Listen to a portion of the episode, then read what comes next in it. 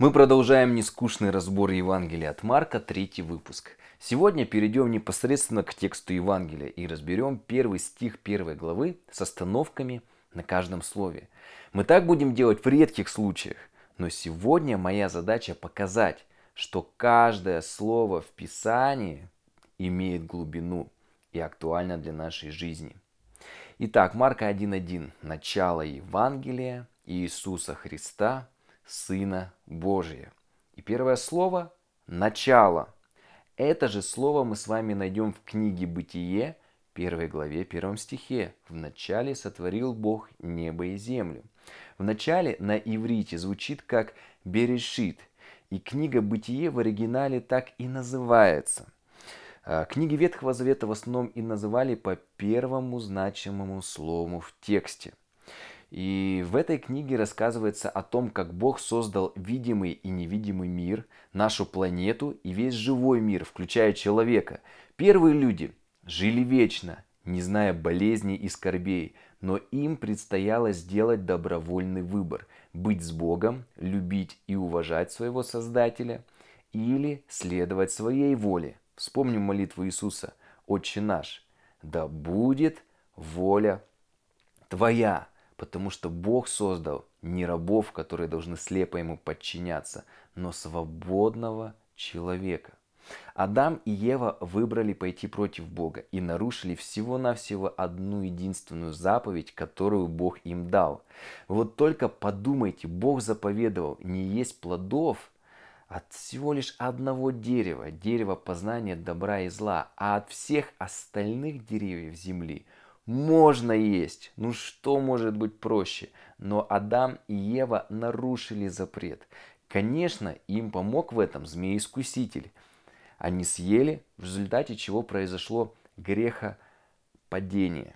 Человеческая природа в результате этого была повреждена, человек стал физически смертен, и его тело – стала подвержена болезням и старению.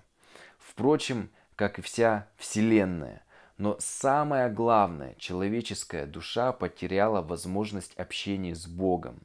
Грех разделил нас с Создателем и при жизни, и после смерти, в результате чего человеческая душа попадала в ад. Но Евангелие – это благая весть, это новое начало восстановления отношений с Богом. Но как? через жертву Иисуса Христа. Он принес выкуп за нас Богу.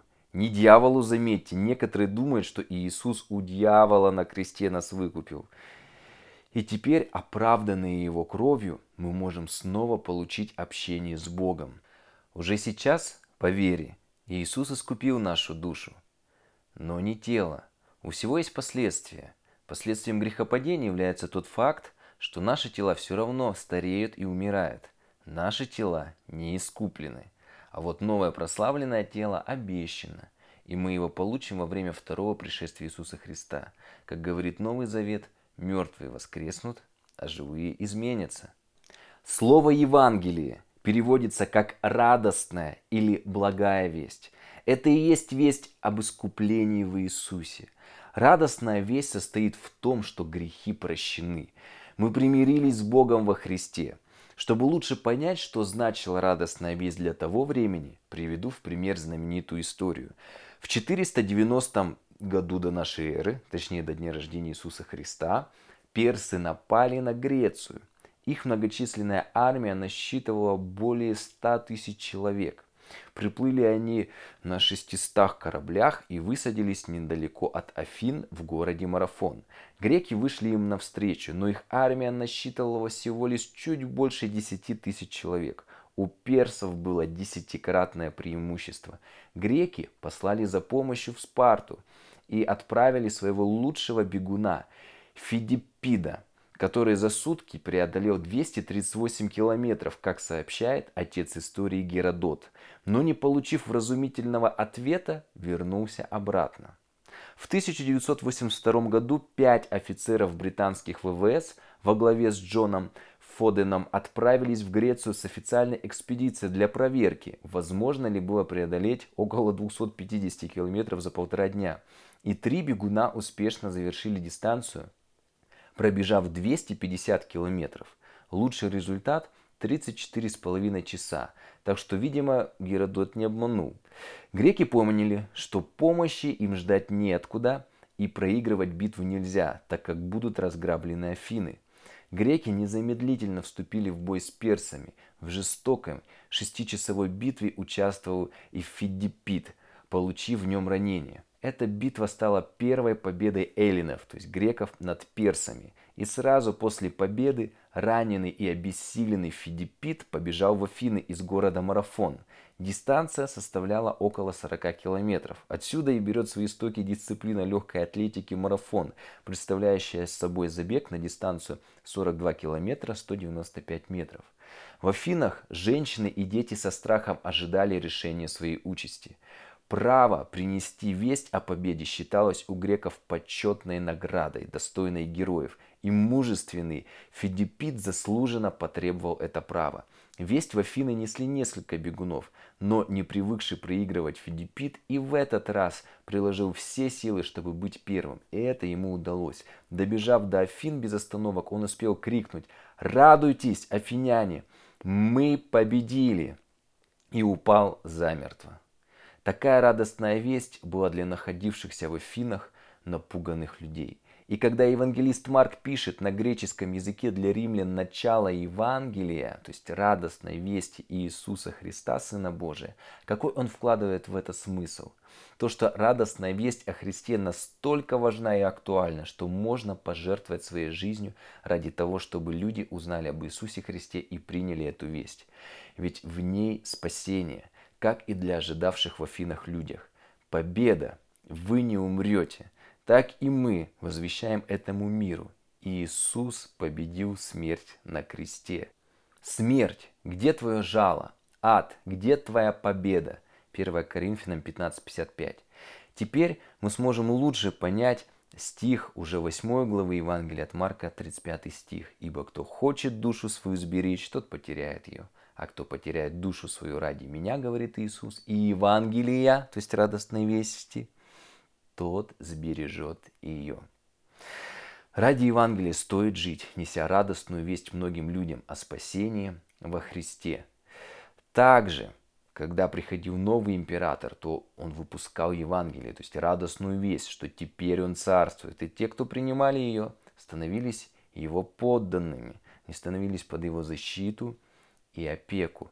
А кто не принимал этой вести, становились его врагами и мятежниками. Так и мы, приняв радостную весть царя всех царей, принадлежим ему и находимся под его оградой и защитой. Интересно, что раньше время считалось от начала царствования того или иного царя. В Библии многократно говорится, в такой-то год царствования такого-то царя то-то и то-то произошло. А сейчас мы живем в 2018 году – царствование царя всех царей Иисуса Христа. И царству его не будет конца, и мы, верующие в него, будем с ним в его царстве всю вечность.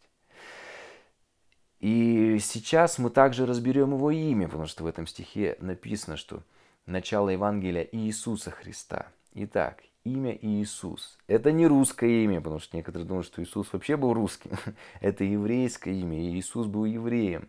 И произносится на языке оригинале как Иешуа.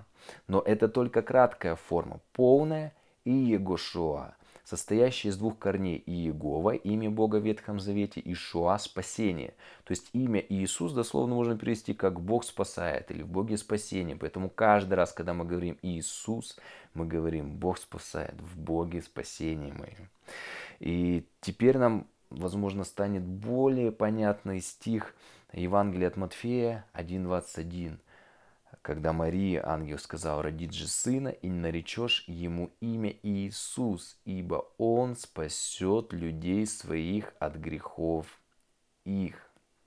Интересно, что в России до церковной реформы патриарха Никона, которая состоялась в середине 17 века, имя Иисуса писалось и произносилось одной буквой И. Иисус.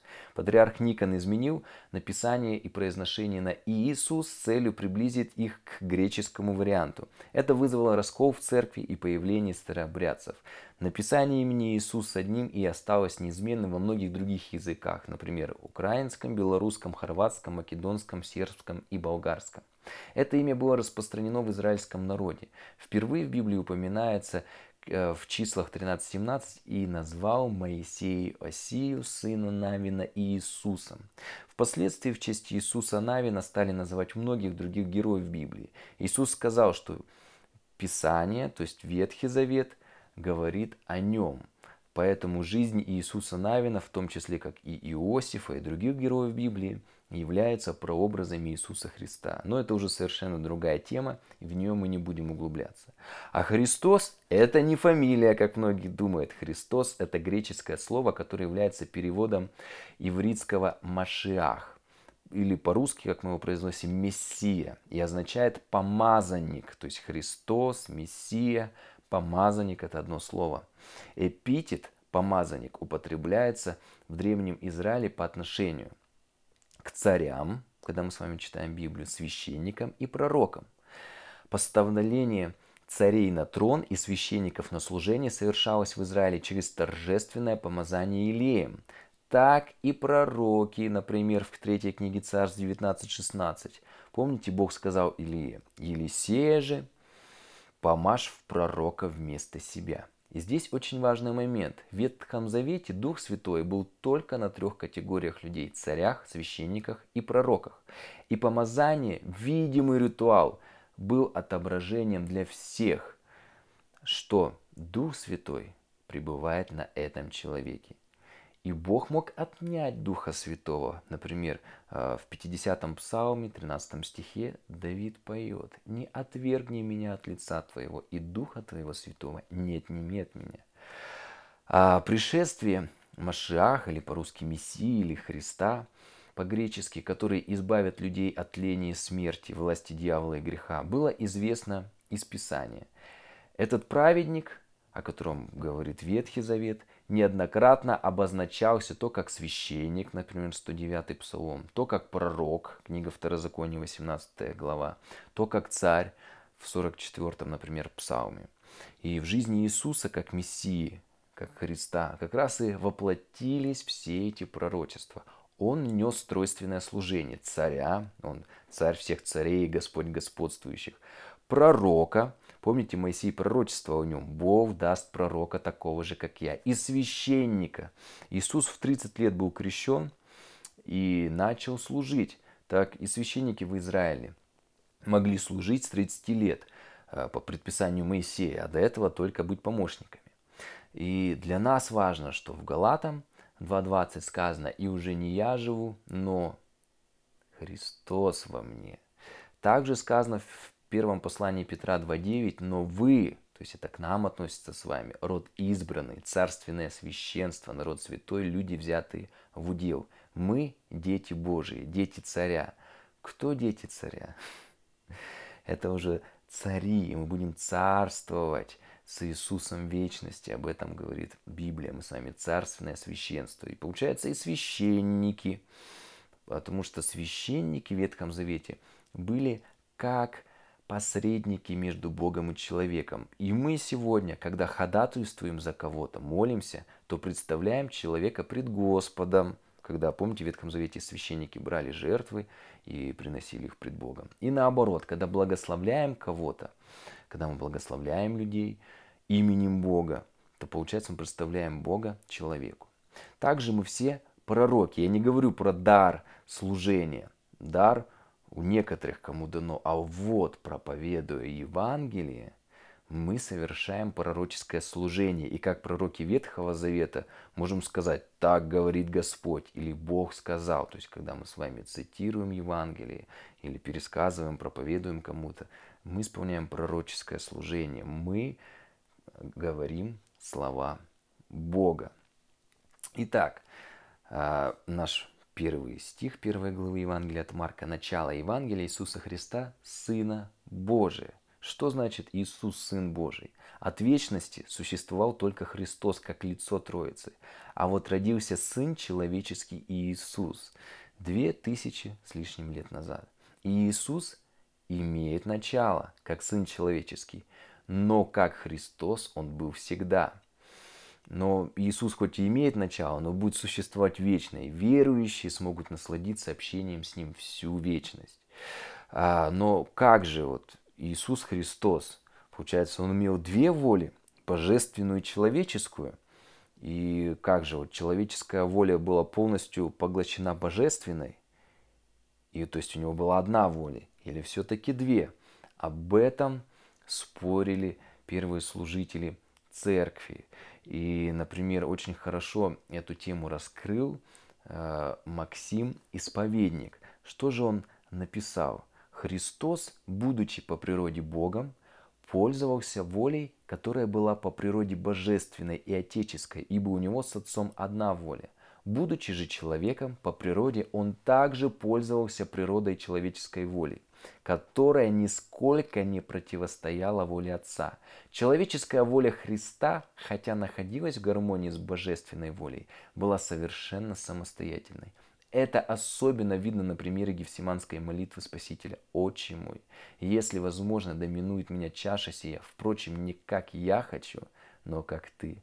Такая молитва не была бы возможной, если бы человеческая воля Христа была полностью поглощена божественной.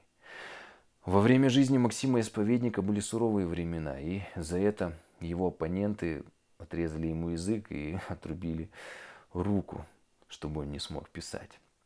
Но давайте не будем о печальных страницах в истории христианства. Пойдем с вами дальше. Только в христианстве Бог является Богом, который унизил себя и стал человеком. То есть представьте себе, бесконечный, всесильный Бог ограничил себя и стал таким же, как мы. Например, в послании филиппийцам, 2 глава с 5 стиха мы с вами читаем. Ваш образ мыслей должен быть таким же, как и образ мыслей Иисуса Христа. Он, по природе Бог, не держался за равенство с Богом, а наоборот унизил себя, приняв природу раба. Он стал подобным людям.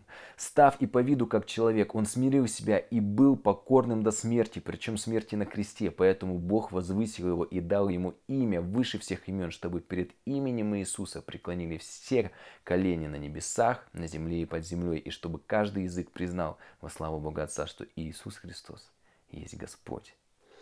Но я также не могу не дополнить это место из Священного Писания цитатой известной Александра Мени. Христианство – это единственная религия, где не люди тянут руки к небесам, а где Бог сам протягивает руку. На этом мы с вами будем заканчивать, и хочется подчеркнуть одну вещь. Мы с вами уже услышали радостную весть о Иисусе Христе, так будем же с радостью, как Эллен Фиддипит, бежать к людям, ожидающим смерти, и рассказывать о победе, что смерть побеждена на кресте Иисусом Христом. Да благословит вас Господь. С вами был Михаил Крюков. Услышимся.